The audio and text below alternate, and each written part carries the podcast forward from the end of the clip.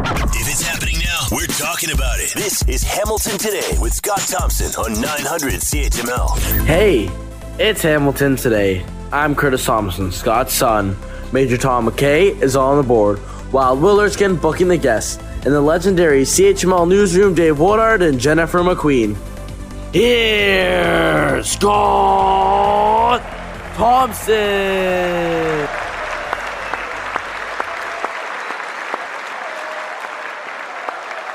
It is Hamilton today. I'm Scott Thompson, 900 CHML.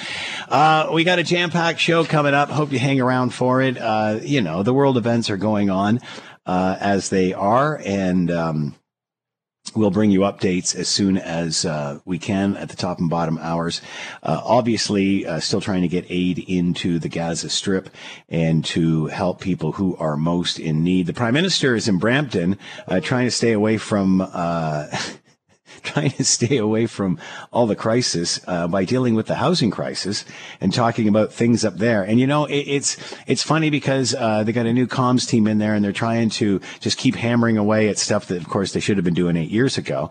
And and the prime minister, who's usually got that smile on his face and that twinkle in his eye, he kind of looks like a, a, circus bear that's being led around from uh, housing announcement to housing announcement, uh, and, and, not very happy. Uh, but uh, it's no wonder considering uh, the situation that he's in. Many are are a little um, uh, upset because he hasn't provided more clarity on the Israeli Hamas issue, but he already put his foot in his mouth once in regard to this issue by accusing Israel before all the facts were in. And you might remember the whole situation with India So uh, it's better that he keeps his mouth closed and his foot out of it.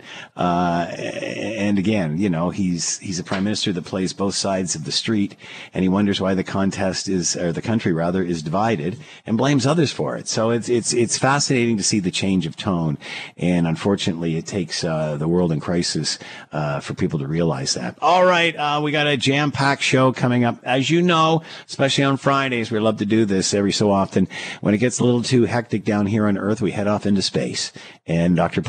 Paul Delaney is going to be uh, joining us, Professor Emeritus, Faculty of Science uh, from York University. And there's going to be a pretty cool meteor shower. Mind you, uh, we got some cloud in the sky, so I'm not sure how much of it we will be uh, able to see. We're going to uh, talk to him about that coming up in a little bit. Also, John Best is going to be joining us, publisher of the Bay Observer.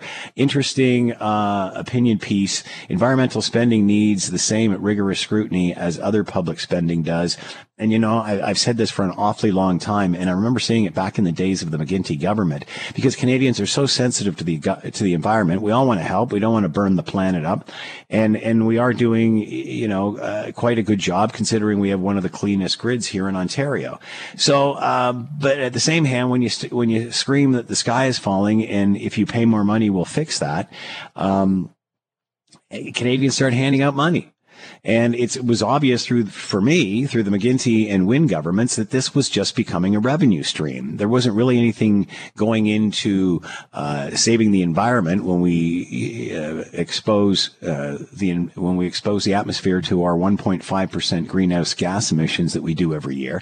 Like there was no real real result. There was no real bang for the buck here. And now with uh, you know carbon taxes going through the roof, people are really starting to question.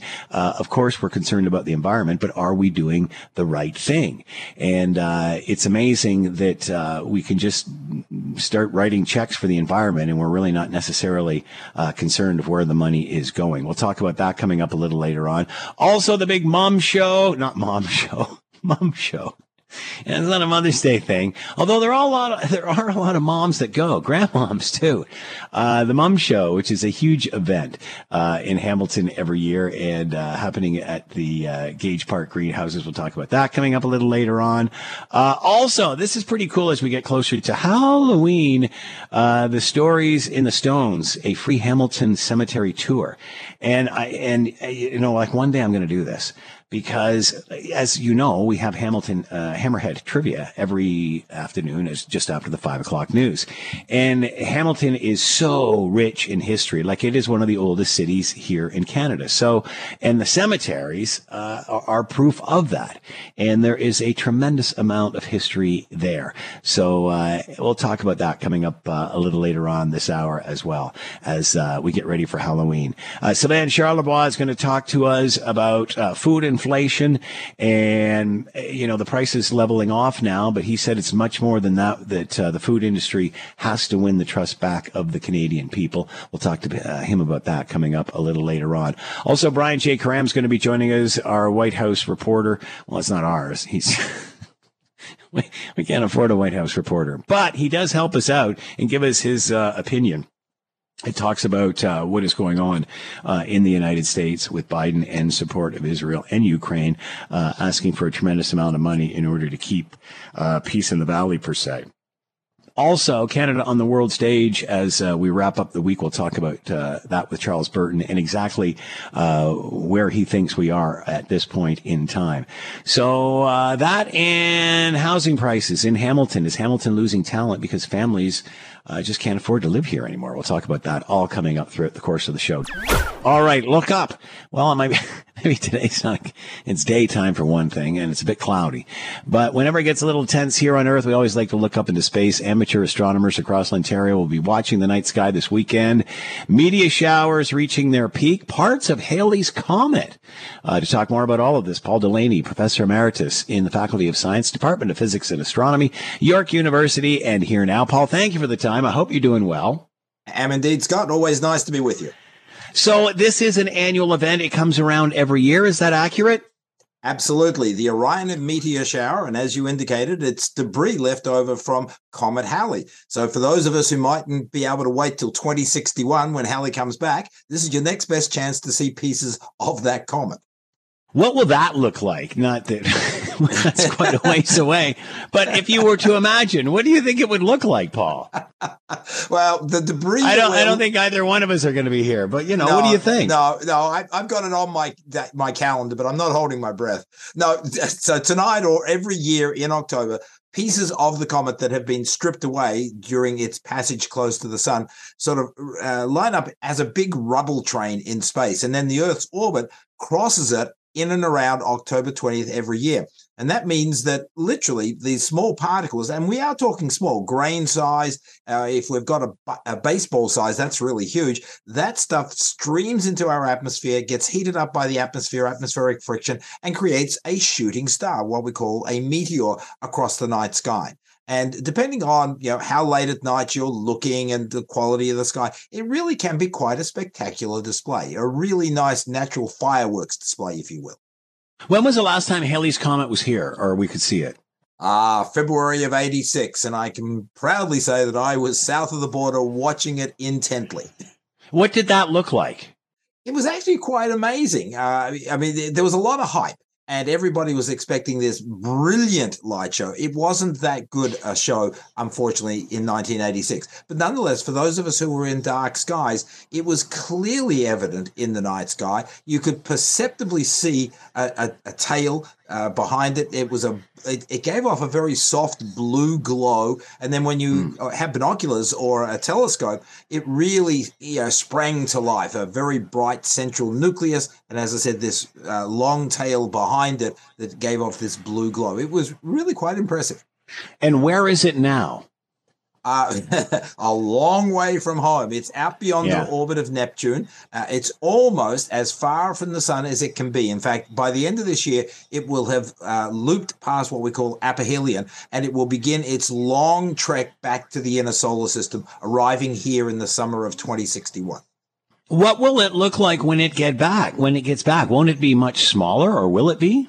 Oh no, no. In fact, uh, the 2061 is a much better showing because of the proximity of the Earth to the comet as it swings mm-hmm. into the inner solar system. Last time we weren't all that close, and that's what gave rise to the the relatively poor show. 2061, it will be much closer, and so your your kids, your grandkids will be able to see a much brighter object in the sky. Certainly for us here in Canada, it was much better in the southern hemisphere in 2086. That's flipped this time round. So you're looking hmm. for a comet that will rival, if you think back to the days of Hale Bopp and Hyakutake in the mid 1990s. That's what you can so, expect. So we are heading through the trail of this right now. What can we see this weekend? Uh, uh providing, you know, it's obviously a little cloudy around southern yeah, Ontario, but yeah, if it was exactly right, yeah, it's really one of those annoying things about being an astronomer. You've got to have clear skies.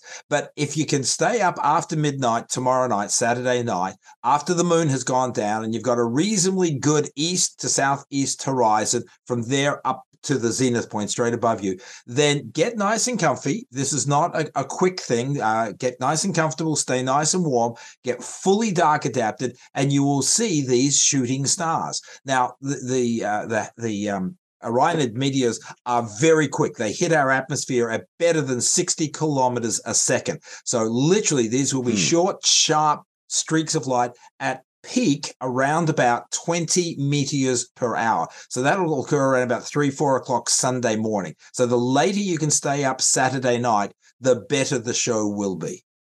And three planets and the Milky Way visible, possibly?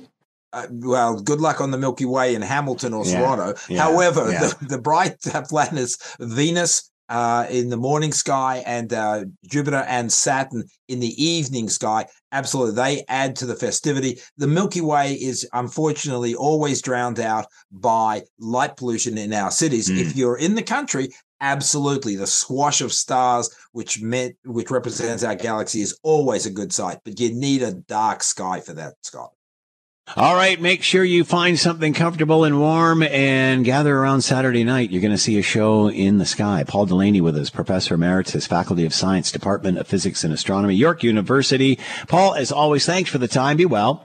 Please, guys, Scott. Writing in the Bay Observer, John Best uh, suggests that environmental spending needs the same rigorous scrutiny as other public spending in the city of Hamilton. And why wouldn't it? Uh, because it's green, you get free reign. Uh, is this about viewing current projects through a green lens or creating green projects? And do they have value? Let's bring in John Best, publisher of the Bay Observer, and with us now. John, thanks for the time. Hope you're doing well. Yeah, I am. Nice to be with you, Scott. So, what are your thoughts on on what the objective is of the new Office of Climate Change Initiatives? Is it, like I said, looking at projects and then you know tweaking them with the green lens, or is it about something completely different? Well, I, I think it is uh, looking at things and tweaking them with a green lens. Uh, part of their mandate is to um, eventually get all the departments in the city looking at various projects with a with a green lens. So uh, you know some of the stuff that they've advised uh, already uh, includes, uh, for instance, they were talking about um, a device that will allow fire trucks when they're on the scene that they don't have to idle. It's like an auxiliary power unit. I I presume perhaps from solar power. So the idea is to kind of they're there to spread the green message throughout the the entire organization and uh, I I don't see anything wrong with that. No. My concern was just the way the the uh, the whole issue was presented. They um, they presented uh, they're they're given uh, two and a half million dollars a year. That's just a blanket uh, capital budget. And uh, what I was a little concerned about was the fact that they didn't seem to have to provide the same kind of evidence and build up for spending the money. So they they they told council yesterday that one of the things they wanted to do was purchase um, 750 e-bikes, the battery-powered bikes, mm-hmm. uh, at a cost of um, uh, no, it's a thousand, I guess, at at a cost of 7,500 bucks per bike, and mm. th- that was a heavy number, but it was it did also include maintenance and and hiring a third party to manage the system, but still it's seven hundred and basically, the the reason for doing it was, uh, you know, we we passed a, a green, um, you know, some kind of a green program a year and a half ago that said we we need to encourage more more use of e vehicles.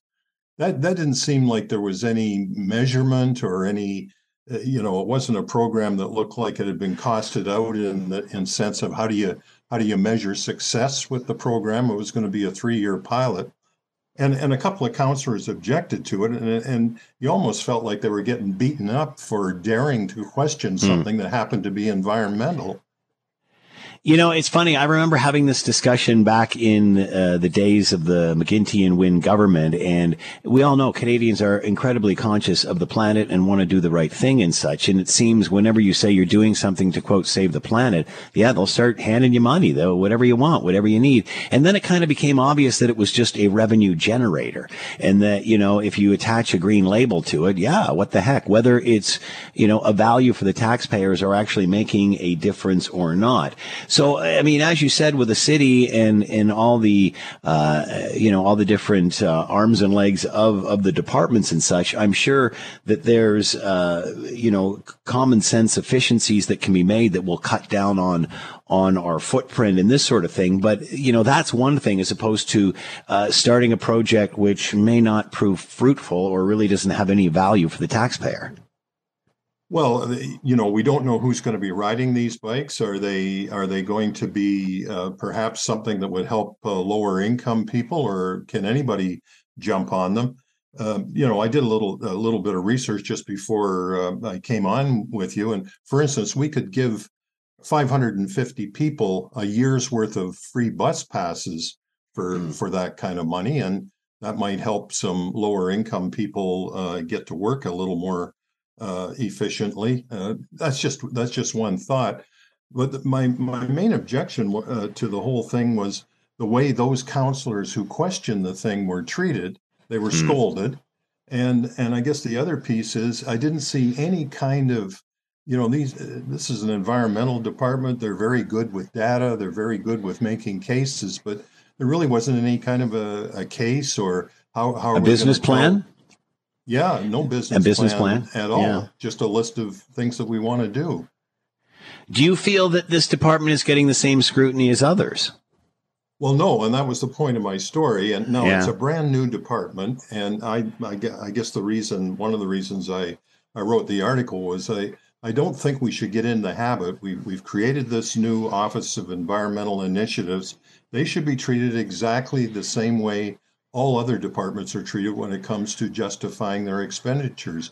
And this idea that we just put a green sort of halo on it and, and we don't ask questions and, and that we uh, shame on us for even thinking of asking a question. I just didn't like the way it was getting started. And uh, hopefully uh, there'll, be, there'll be more information provided in the future when these things are being considered.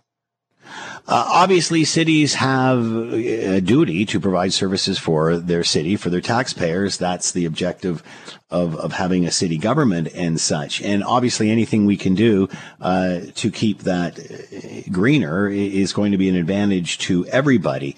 Do you get the feeling that rather than that, it's sort of going off on its own with pet projects per se, like the e-bikes? Well, I, I don't want to be a, a, you know, I don't want to be critical in a blanket sense, but I, I sure zoomed in on on this one, as did um, a couple of members of the committee, uh, mm-hmm. because it, it did kind of jump off the page. Uh, certainly, uh, seventy five hundred bucks for a bike that costs, I believe, around thirty five hundred to purchase. Uh, you know that you know there, there wasn't even an explanation of how we got to that number. There may have been an explanation somewhere, but it wasn't in what was in front of council yesterday. So somebody uh, that was new to the game would take a look at that and and you know wonder about the expenditure.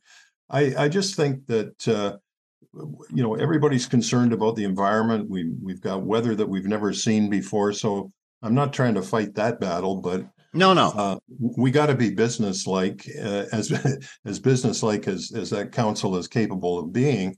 And uh, you know, there's there's a process in place for uh, asking for money for expenditures, and everybody seems to be able to follow it. And uh, I I think this department uh, hopefully will be doing that as well. Do you get the feeling that this office, uh, well, is the? Do you think this office is qualified from a, a, city planning, a business? I mean, just the nuts and bolts of running a city. Do you think they have have that scrutiny as opposed to just well, let's just find all the, the green projects we can have? Do you are they un, are they understanding of how this process works? Uh, well, uh, based on what I saw yesterday, I would say they thought it was going to be easier than it was, and mm. and the way uh, things ended, it's possible that that one line item, the the e-bikes, uh, may go in front of, may be pulled out of that package.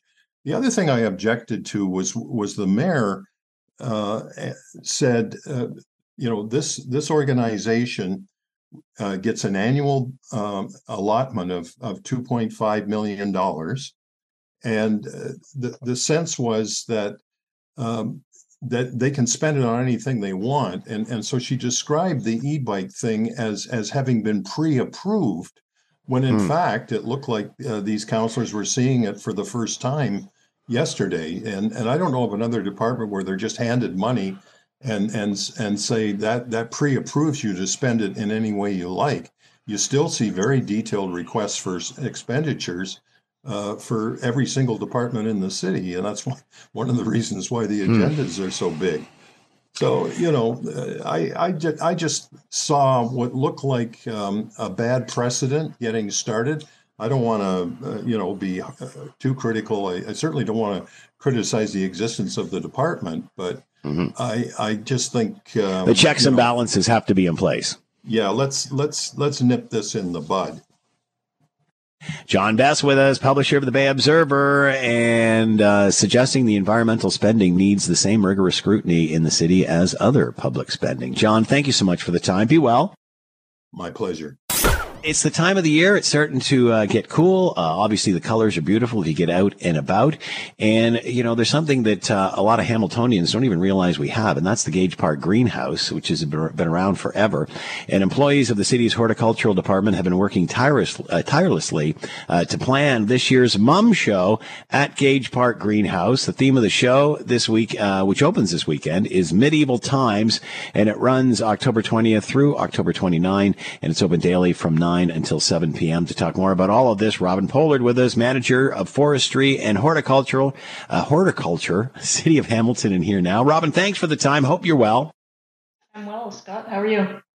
So far, so good. Robyn, are people aware that the city has a uh, forestry and horticultural department, and explain why? I hope that they're aware. Um, so the forestry and horticulture department, we've got uh, under under our portfolio, we've got all the city trees, we've got all the trees in parks and cemeteries. We have all those beautiful uh, traffic islands that you see, the beautiful hanging baskets that you see. Uh, when you get into the BIA areas throughout the city, we've got all sorts of planters. Um, that's all our work. And and all of that comes out of this greenhouse, doesn't it?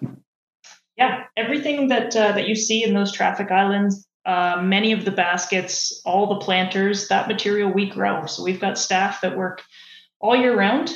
Um, they're taking cuttings, they're they're growing out from plugs, they're growing from seed, they're doing all sorts of stuff to grow into those uh, grow those uh, plants out in the greenhouse. It's its own nursery, really. It really is. Yep, yep. We have absolute nursery city staff. They're they're phenomenal at what they do, and this show is something that we uh, we put on so that they can showcase that skill. And why the Mum Show? Explain the history. I wish that I was around in 1920 to give you the full history of the way back when, but uh, I, I, don't know if I'm if I'm uh, able to go all the way. But it did start in, in 1920, um, and it has run for over a hundred years. Mm. Um, and each year it's a it's a new theme. So it's something to showcase a beautiful flower, something that has many many varieties and many many uses. So um, I, am sure that somebody has a great story on why it started, but unfortunately I don't. Uh, so if people have never been to, to this before and they show up, what are they going to see? Oh, they're going to be blown away. It's it's absolutely phenomenal. If you've never seen it, you have to go we take the production greenhouses, which is about 20,000 square feet of growing space. So it's a big, large greenhouse. And we have filled it with floral displays. And we, we it, it all comes from the theme. So we take that theme of medieval mums and we create massive displays. We've got, um, there's drawbridges, there's a medieval village, um, there's a scavenger hunt for kids. We've got a cafe area. Um, and all of it, you're surrounded by mums as well as some of the other plants that are in there, but mums are the focus. So this runs until October 29th. Then what happens? What do you do? How what, what happens after the show is over? And we get ready for next year. So um, hmm. we start to clean out the greenhouse. We uh, we decide what the um, what we need for next year. Next year's theme is going to be Candyland. So we take cuttings from the mums and we grow those out for next year's show.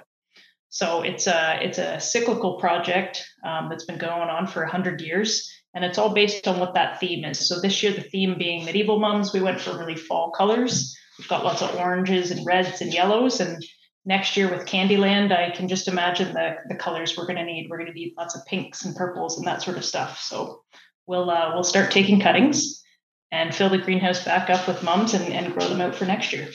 This is literally a 12 month year operation. Like many may think that, oh, you know, it only works during the summer months, but this is continuous, ongoing, isn't it? This never stops. Yeah. Robyn Pollard with us, manager of, for, uh, manager of forestry and horticulture, City of Hamilton, the Mum Show on at the Gage Park Greenhouse. Check it out. It starts today through October 29th and it runs daily from 9 a.m. to 7 p.m. Robyn, thanks for the time. Good luck with it this year.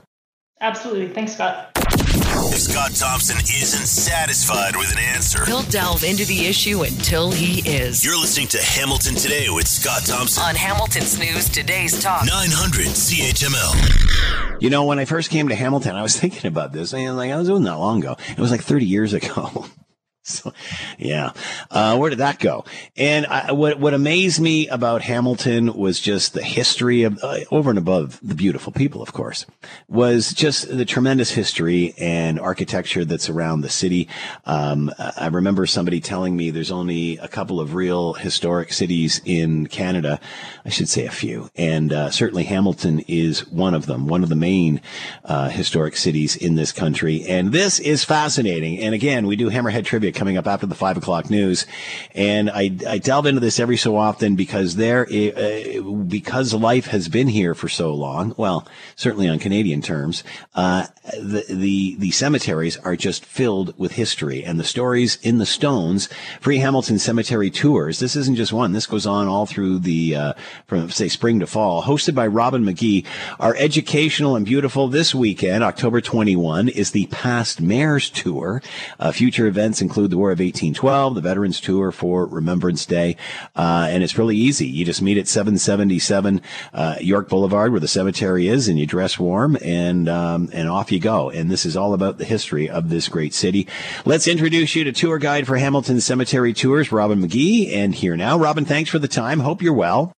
Oh, thank you very much, Scott. How did you get into this, Robin?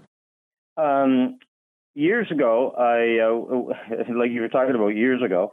Uh, I went to Mac and became a, a historian. I got a BA uh, and uh, decided what to do with it. And so I went into television. And nothing had to do with history. So, so uh, when I was uh, through the the the uh, idea of having history as the career, uh, I got back into a great idea I came up with 22 years ago, and that was to bring people into the Hamilton Cemetery and teach them their local history uh, by the dead guys that actually uh, did the history uh, and left a legacy for us today in Hamilton.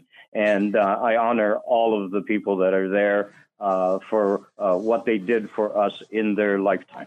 This isn't a one-stop tour either, Robin, is it? This goes on from May to June. There's very sorry May to November. This is various themes. May and I go right to uh, November, and uh, each uh, tour is a theme, um, and I have twelve separate themes. And uh, yeah, it, uh, come on out and, and uh, learn your history.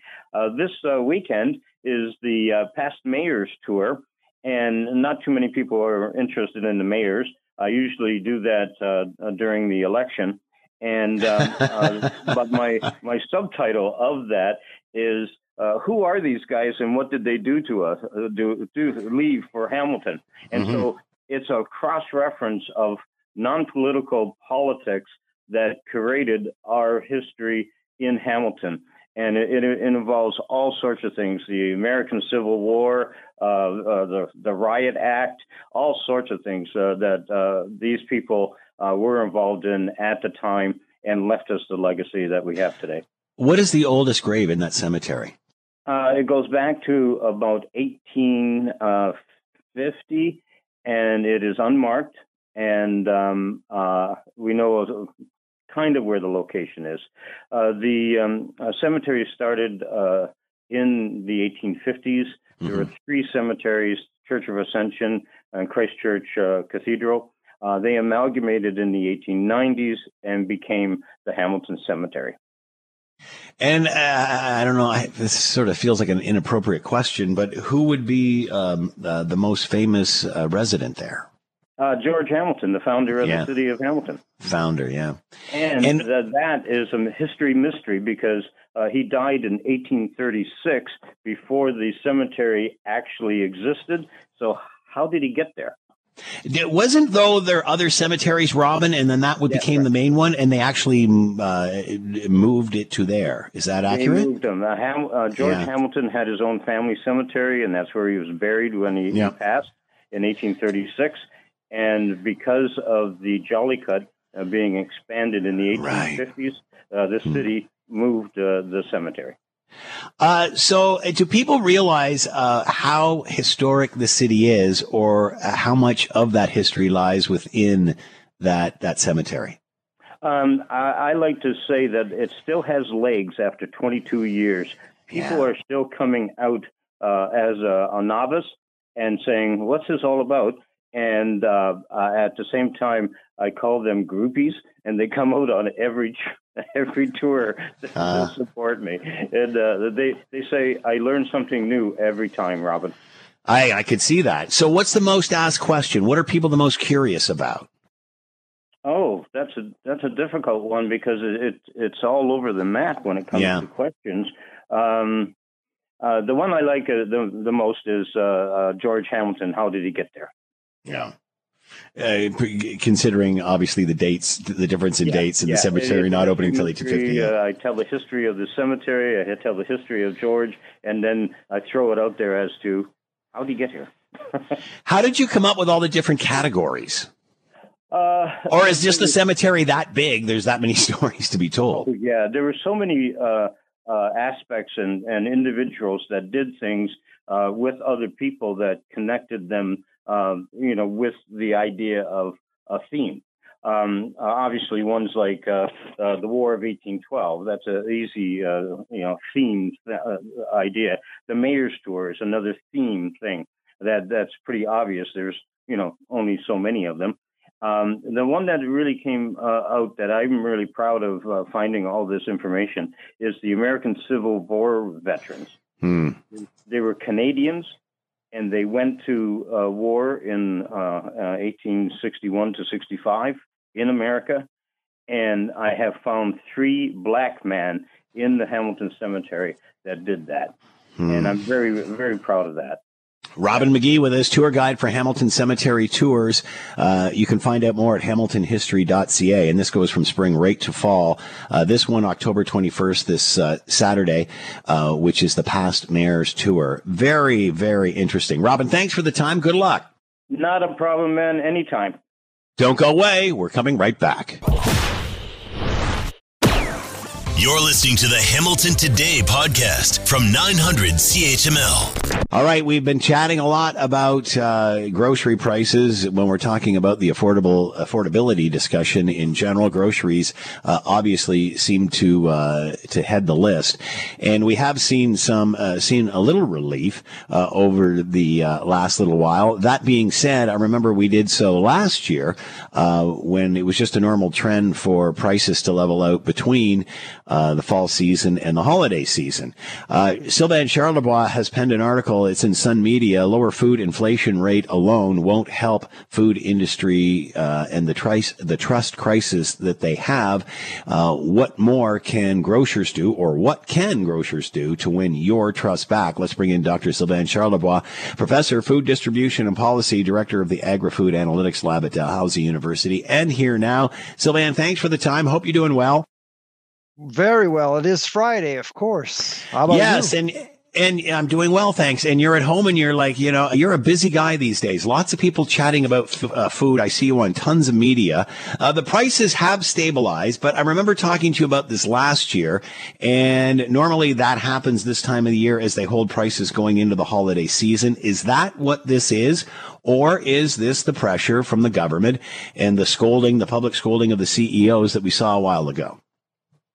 Uh, well, uh, inviting CEOs to Ottawa uh, was an interesting exercise. I was actually part of it personally. Uh, I mean, I never, I never would have believed that I would see uh, CEOs of the Big Five in the same room at the same time. So that's that's an accomplishment. Uh, but beyond that, I mean, even before the meeting, we all knew that things uh, would get better. Uh, things are calming down. Things are improving. Uh, the CPI report this week confirmed that the food inflation rate will continue, has continued to drop.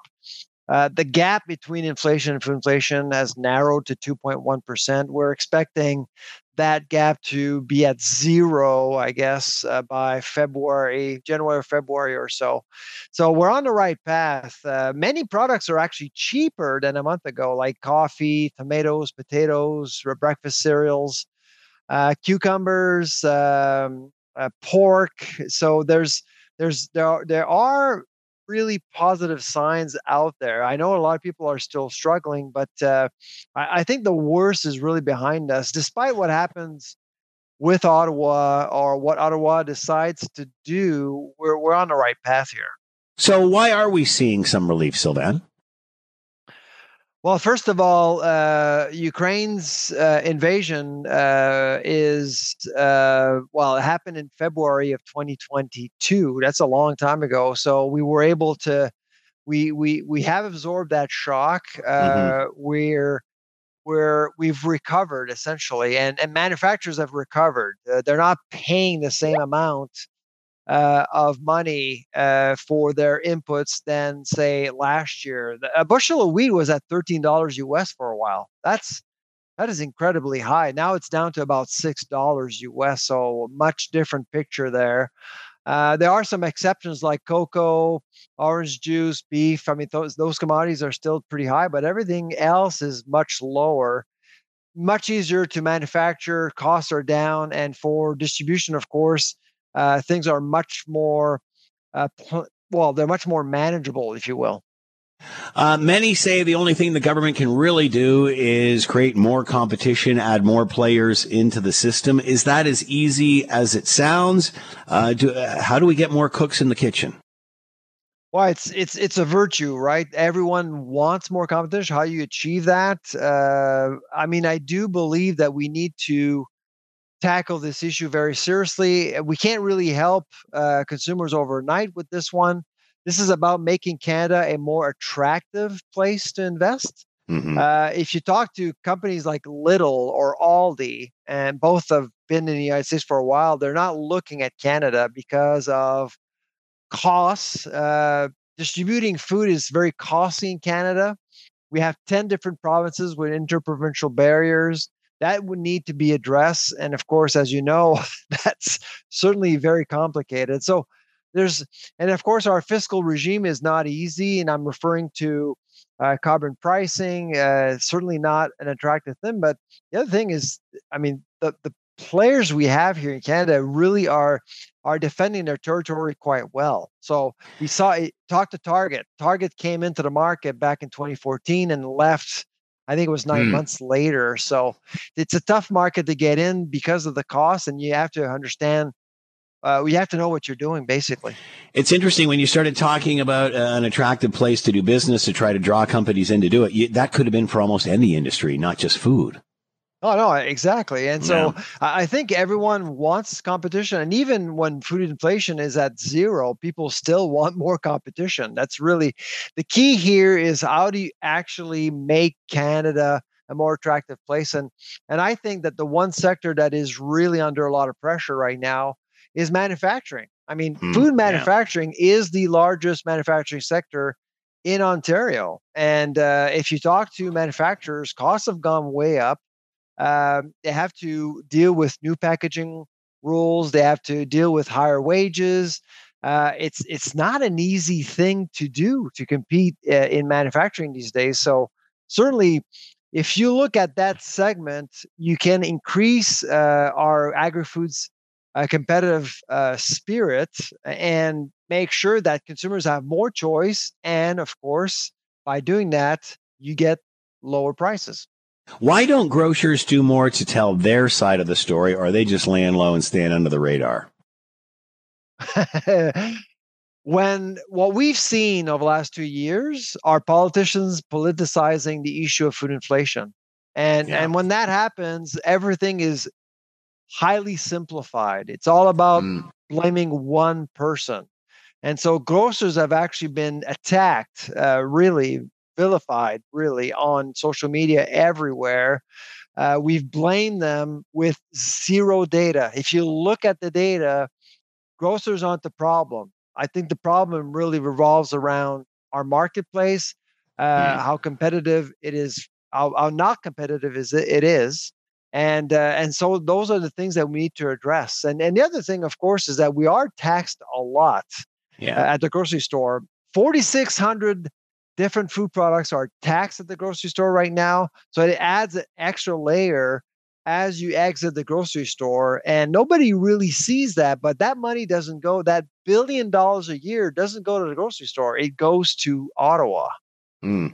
Uh, something completely different here, but a news story in the last 24 hours or so. Lots of issue around plastics in food and trying to reduce the amount of plastic in food production and, and sale and such. Uh, is, you know, when you think of, when I think of, of plastic waste, I think of places like Amazon and whatever. Uh, yeah. whereas food, you need that. How, what are the alternatives? How is this going to affect the price of food? And, and again, what is the alternative? Because it's, it's, it's about spoiling. It's about keeping the food fresh and such. How do you, what's the alternative here?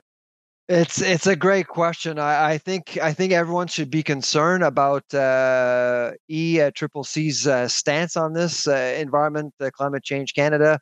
We've actually met with them a couple of times, and uh, and they're pretty pretty focused on P two, and and frankly, P two is all about asking grocers to ask vendors to reduce the use of plastics, especially uh, in produce. But the reality is that we import a lot of produce from elsewhere. Farmers in California and Arizona aren't necessarily interested in making exceptions to service a small market like Canada.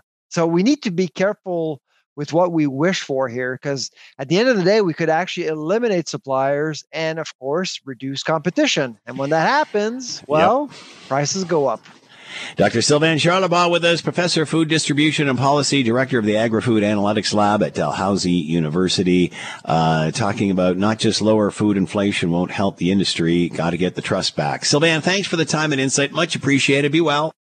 Take care. Bye bye. We've got a, a, tremendous amount of turmoil in the world. Uh, started way back when with the Russian invasion of Ukraine. Since then, lots of other uh, issues popping up. The most recent Hamas invasion of Israel and the fallout of that. Uh, U.S. President Biden showing up there a couple of days ago and and and setting the record straight where the U.S. stands in all of this and is asking Congress for more money in order to help with the situation and the conflict in the world. Brian J. Karem with us, journalist, author White House correspondent for Playboy and political analyst for CNN, and is here now. Brian, thank you for the time. Hope you're well. Doing well. Prior to uh, Hamas attacking Israel, uh, the U.S. was questioning how much they spend on Ukraine and where this was all going. How does now this latest conflict? Uh, how does that change the the dynamic? Well, for the world, it changes a lot of things. For the Republicans yeah. in the House of Representatives, it doesn't mean anything because they can't govern. And hmm. so You've got uh, look.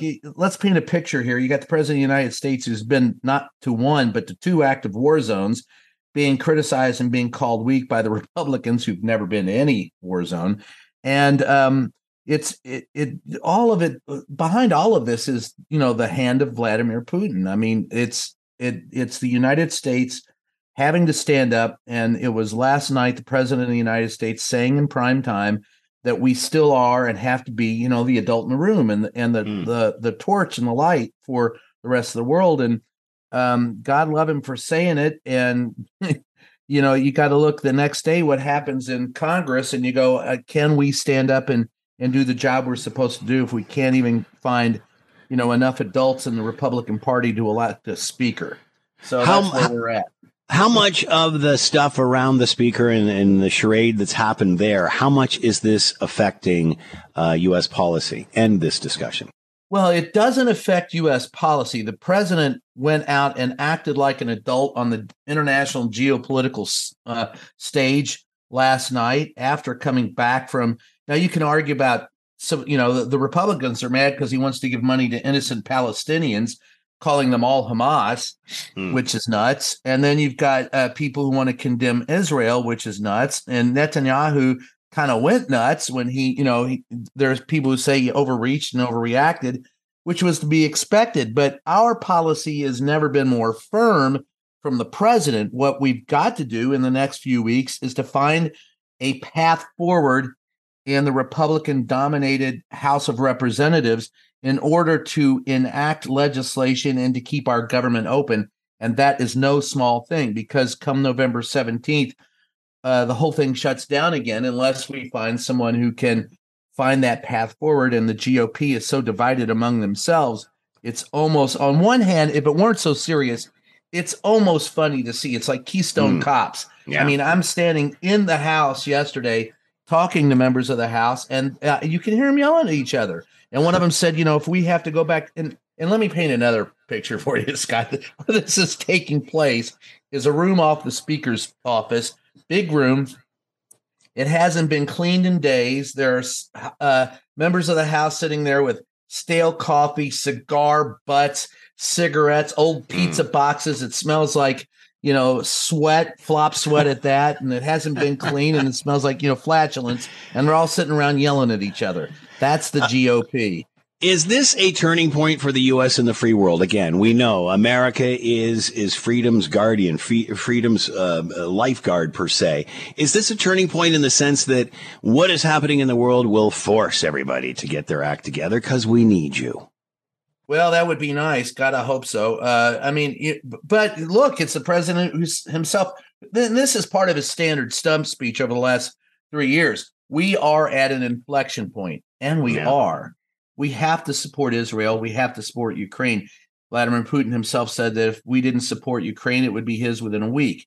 We can't let support of Israel down. But at the same point in time, you know, being the light and torch for uh, equal rights, we have to treat everybody equally. And that's not something. The nuance of the of the political scene on the uh, geopolitical international geopolitical scale is unfathomable to a to the members of the GOP who you know like to engage in pornographic activity at, when they go to the theater at night. So you know that you got a problem with common sense. Hopefully, hopefully, uh, you know the, the the better minds will prevail. Where is the speaker debate going? What, what's the what's the short term there?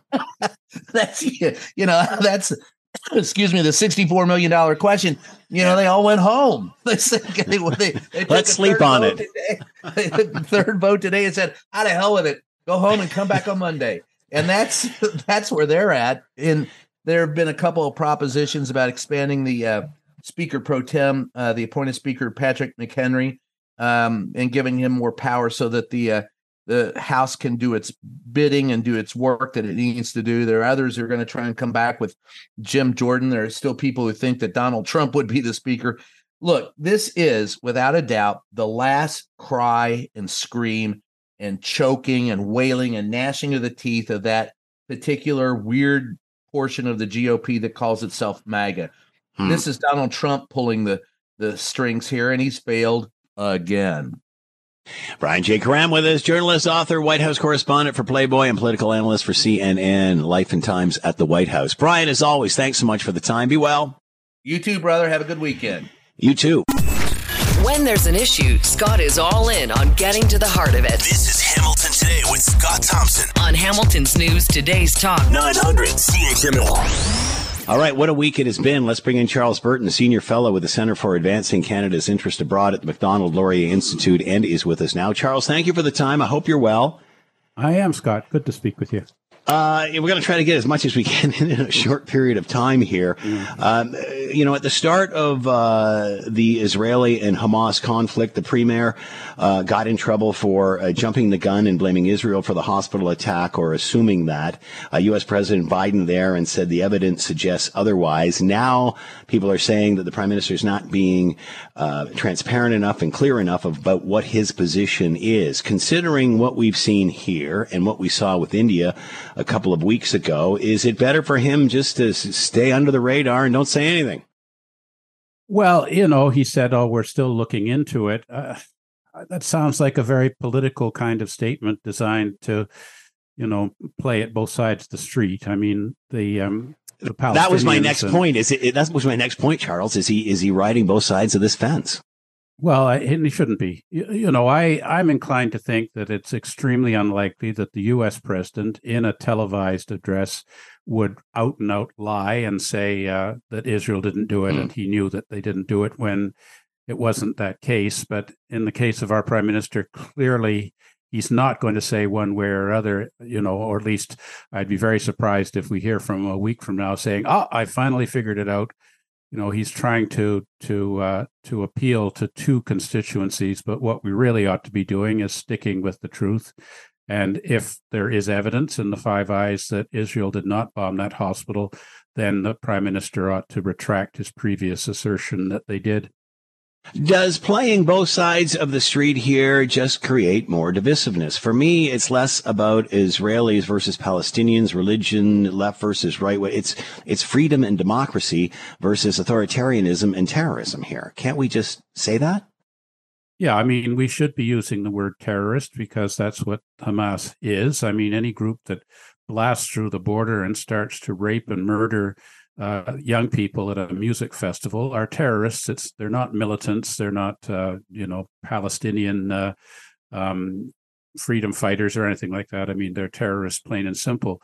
I think that the problem is that you know our prime minister doesn't have any credibility in global affairs because, on the one hand, Canada doesn't have much skin in the game because we've cut our defense to the extent that we really don't have any hard power left. And on the other hand, as you say, he just doesn't uh, give us any confidence that when he's speaking of, of international affairs, he's speaking with any authority. It's all very well to imply that the that the the head of the the government of India ordered a, a mobland type hit on a Sikh um, activist here in Canada but if you're not prepared to provide us with any basis for why you're making that assertion, and it leads to disaster in India expelling most of the Canadian diplomats in that country, then uh, you know you're looking weak, uh, indecisive, and not very competent. So, you know, it does worry me because global affairs shouldn't be partisan; they should be based on Canadian interest. And I think we need to take a strong stand and we mm-hmm. should be much more transparent about what's really going on and and uh, you know take the, the domestic political lumps that may come from that from diaspora communities that may be here in canada you know we shouldn't be pandering to to minorities but acting in the overall interest of canada as a sovereign nation in the world um, eh, towards the India issue, um, recently in the news again because 41 diplomats, uh, the government says they pulled them out of there, but eh, is did they get pulled out or they lost immunity and would have been kicked out anyway? Well, I mean, the Indian government announced that these diplomats were going to be expelled. And then um, our government let the deadline go past by a week before um, before we uh, got them to pack their bags and get in a plane out of there. So it was a very, very unusual situation where a government declares people, diplomats persona non grata, and the country that that uh, they come from refuses to accept that. So, you know, the prime minister is trying to make out that uh, India is violating international law, but in fact, you know, as a diplomat, I can tell you that a country can expel diplomats without giving any reason whatsoever. And under diplomatic protocol, you have to accept that. In in our case, um, you know, it seems that we we delayed, and it could have put our diplomats at risk because they had been declared persona non grata and were told to to leave the country by a certain date, which was last week, and we didn't. You know, they just stayed there. Uh, it just it uh, it's it's unbelievable, frankly. I've never heard of any precedent for this kind of violation of the Vienna Convention as as our government seems to be committing. It seems if the government says anything, it puts the foot in the mouth and uh, one step forward, two steps back. What should the government be doing, considering there's the issue in Ukraine and Russia, and there's also now the situation with Israel, Israel and Hamas? I mean, there's a lot on the world plate right now. What should he be doing? Well, I think that we need to have a clear policy of our defense. I mean, right, you know, the problem with Canada is that we're everywhere. We're Atlantic, we're Pacific, and we're Arctic. And I think what the international community wants us to do is up our game and at least get up to the minimum 2% for defense contributions. And I think where they really want us to defend is the North, which is, you know, our our yeah. our area. The other countries are not there uh, to to um, to share the burden. And so what we really need is to decide, okay, we have limited resources. Okay, it's going to take us, you know, decades to catch up after after decades of underfunding. And so how do we make the best of a weak hand? And there doesn't seem to be any willingness to to sit down and have that kind of frank discussion and tell the Canadian people exactly how Canada will defend our security and sovereignty and and contribute to the maintenance of the international rules based order against those horrendous threats to it by Iran, Russia, and China. Does the prime minister appear weak at this point? He doesn't seem to have the same spring in his step. He looks lost. He looks confused. I, I would say so. I mean, on a lot of issues, but I think essentially the international community has got his number, and he just doesn't have the um, the prestige and charisma in multilateral fora that he might have had when he first came into power. You know, you're not going to get the president of Egypt, for example, responding well to a telephone call from Justin Trudeau, as they might to other nations like Australia and the United Kingdom, who you know are are making a proper contribution to the global order in, in a way that Canada isn't. I think they're I think they're fed up with being preached to by a country that tries to exert soft power without any hard power of any commensurate basis to back it up. Canada's back. Uh, Charles Burton, Senior Fellow, Center for Advancing Canada's Interests Abroad at the Macdonald Laurier Institute. Uh, what a week it has been in politics. Charles, as always, thanks so much for the time. Be well. You too. Take care. I hope you have a good weekend, and maybe we'll have a better week in international politics in Canada next week. We'll call you to find out. Thank you, Charles. You know, I think uh, housing, groceries, affordability, uh, those have been the main issues, uh, kitchen table issues.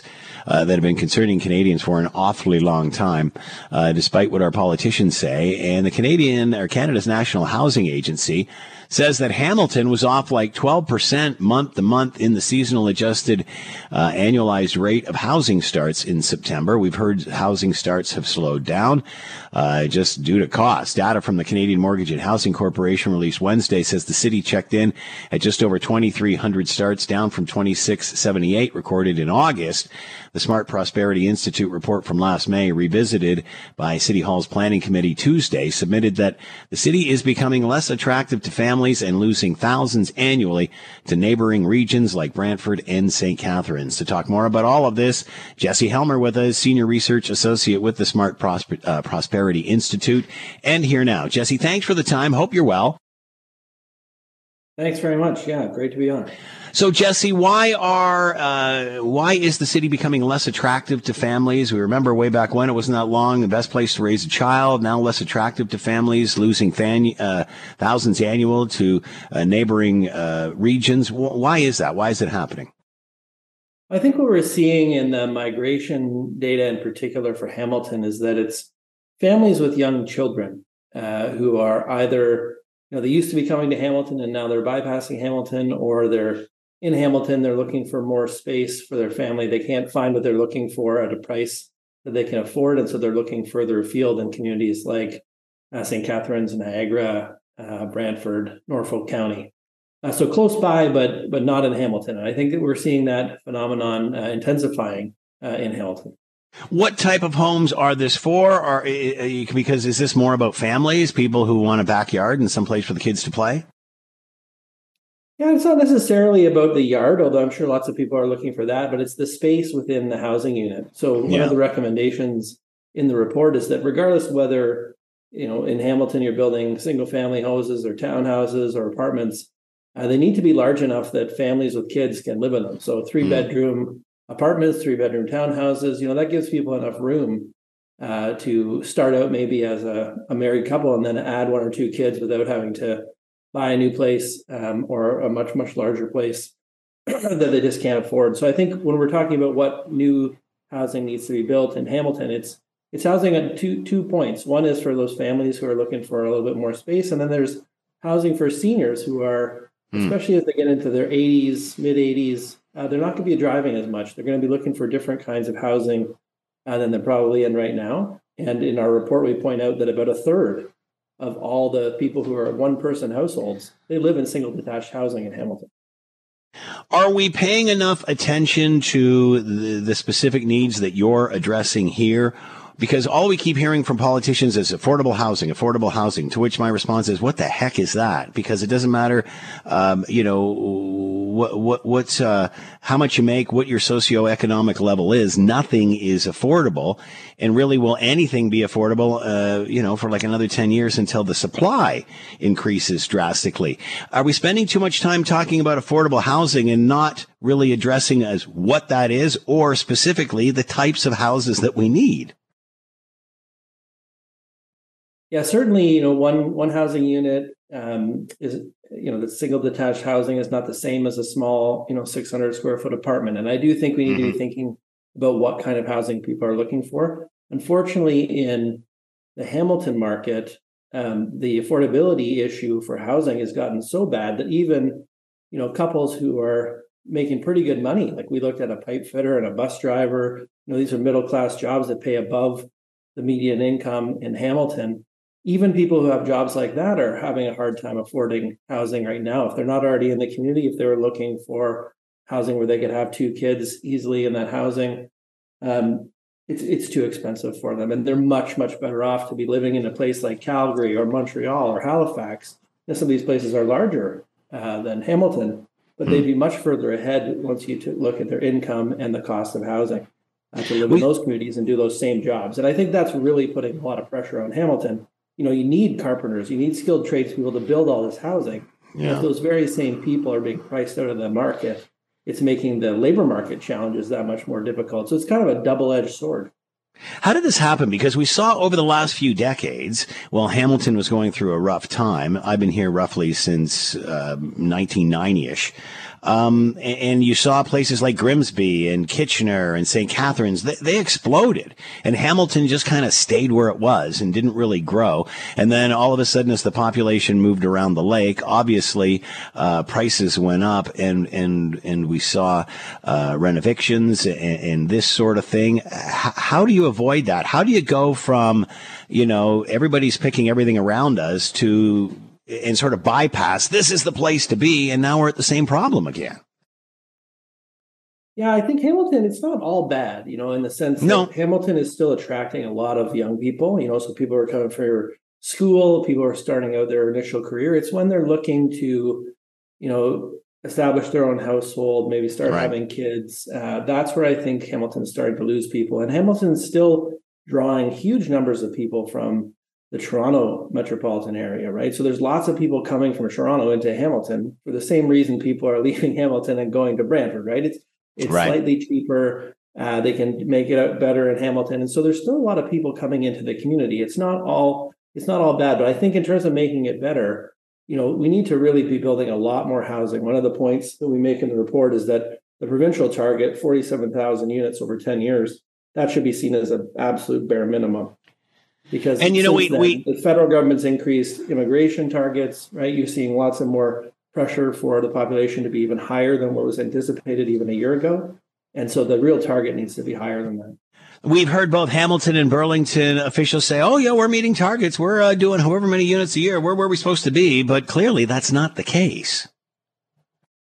No, I think there's a ways to go. You know, there's a difference between approving units, right? And I think Hamilton City Council has been approving a lot of new potential units. And then there's the actual building, right? And like everybody else, you know, the people who actually build houses and apartment buildings, you know, they're suffering from the increases right. to interest rate just along with consumers, right? So it's a very difficult thing. The Bank of Canada is trying to cool off the economy and especially the real estate market to get inflation under control right at the time where we need to be building a lot of housing. So it's a, it's a tough problem. It's not just a problem in Hamilton, but it's a problem all over in terms of adding housing supply uh, right now. Uh, we've talked about this many times. Uh, nothing built for the last 5, 10, 15, 20 years. If you don't, sooner or later, you get a shortage. Have we learned anything from this? Uh, you know, once we get out of this crisis, even moving forward, what have we learned? Uh, I think we, you know, in Hamilton, there's been some peaks and valleys in terms of home building. And I think one thing that all levels of government need to do is is start working together a bit more than what we might see a normal behavior of kind of pointing fingers at each other uh, on something like this. So being coordinated about increases to the immigration target, being coordinated about what's the enrollment targets for post-secondary institutions, right? That's part of the pressure that's coming the housing market in places like Hamilton and London, university and college towns. Yeah. Um, trying to coordinate with each other so that we don't have surprises, right? With things we could have could have anticipated, and then having some counter cyclical investment in public funded housing, right? So we don't have to build all the public housing at the exact same time the, the private market is really, really busy. But right. as it starts to cool off because of interest rates or other factors, that's when the public sector needs to step up and fund you know housing that's going to keep people employed get the, those projects built probably at a point where the cost would be a bit better too um, you know having some a bit like a bit of a plan for how we're going to actually build this housing. And I think people are learning. Like I'm actually quite optimistic. Yeah. Uh, there's attention on this issue like there has never been before, uh, from all levels of government, from the public sector, from the private sector. Uh, I, I, think if we actually put the egos aside and stop blaming each other, we probably can make some great progress over the next 10 years. A plan is a great idea. And Jesse, like again, I've said this many times, first time you know, I can ever remember where all four political parties provincially in the last election said they wanted to build over a million homes. Man, if they had said that like uh, last election or the two or three before that, we wouldn't be here. Uh, it's bizarre how the opinion has changed. Jesse Helmer with a senior research associate at the Smart Prosperity Institute talking about the housing situation in the Hammer. Jesse, thanks for the time. Be well. Thanks so much. Thanks for listening to the Hamilton Today podcast. You can listen to the show live weekday afternoons from 3 to 6 on 900 CHML and online at 900CHML.com. That's it for us. Thanks for listening. As always, we leave it to you, the tax-paying customer, to have the last word. Well, Scott, completely unrelated to everything, I want to know what is everyone's favorite jack-o'-lantern designs? because I think I just made the best one. I carved a jack o' lantern in a jack o' lantern. It's freaking out the neighbors. I'm pretty sure I just won the neighborhood jack o' lantern contest. It was never called, but I won for sure.